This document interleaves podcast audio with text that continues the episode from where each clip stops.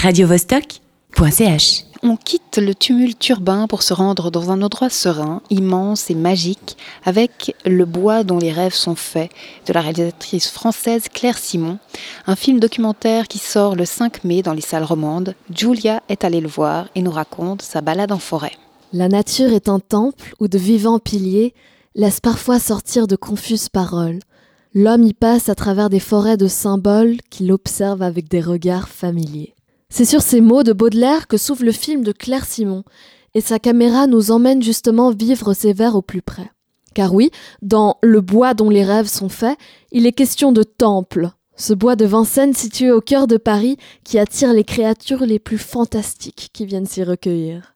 Il est aussi question de regards familiers, ceux échangés entre la caméra de Claire Simon et les habitants d'un jour ou de toujours qui peuplent la forêt. Après avoir tourné en 2013 le film Gare du Nord, où elle observe la vie de gens dans ce qu'elle nomme un enfer, la réalisatrice décide d'aller cette fois filmer Le Paradis, cette île de vie sauvage au cœur de la ville fourmillante et étouffante de Paris. Quand ils n'en peuvent plus de la couleur du béton, du bruit des moteurs et du brouhaha des rues, les Parisiens vont se réfugier à Vincennes. Ce bois n'est pas si sauvage, il est le résultat d'un savant aménagement de la nature. Mais l'important, c'est l'illusion. Et dans cette illusion, dans ce rêve de nature à l'abri du monde urbain, Claire Simon balade sa caméra pendant toute une année.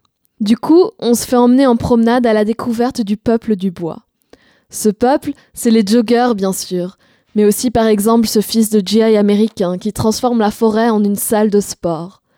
C'est aussi les gens qui font la fête, les Cambodgiens qui célèbrent le Nouvel An, les campeurs qui vivent autour du feu, et les employés de la voirie qui nettoient le lendemain. C'est les prostituées, les peintres, les promeneurs de chiens.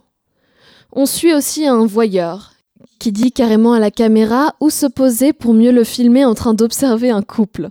Malgré cela, le film ne nous laisse pas dans une position de voyeur, mais nous emmène écouter ces personnes qui se retrouvent dans le bois. Il y a par exemple ceux qui ont décidé d'y vivre de manière permanente, comme cet ermite qui ne parle plus à personne, ou cet homme qui élève des pigeons. On entend la solitude du bois, mais on découvre qu'il est aussi un lieu de rencontre, de rencontres charnelles par exemple, où il y a des sentiers bien stratégiques où se poster pour espérer croiser quelqu'un. À un autre endroit, des ruines apparaissent, celles du Centre universitaire expérimental de Vincennes, où a enseigné Gilles Deleuze, qui a été créé en 1968 et rasé en 1980. Rien n'en reste.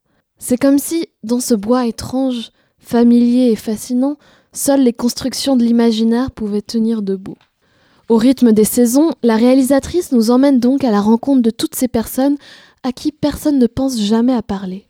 Je recommande infiniment ce film, où le bois raconte les gens et où les gens racontent le bois. Le bois dont les rêves sont faits devient notre bois à tous, puisqu'il nous ramène dans cette zone magique et improbable qu'on ne trouve qu'entre les arbres ou devant un écran de cinéma. Radio Vostok.ch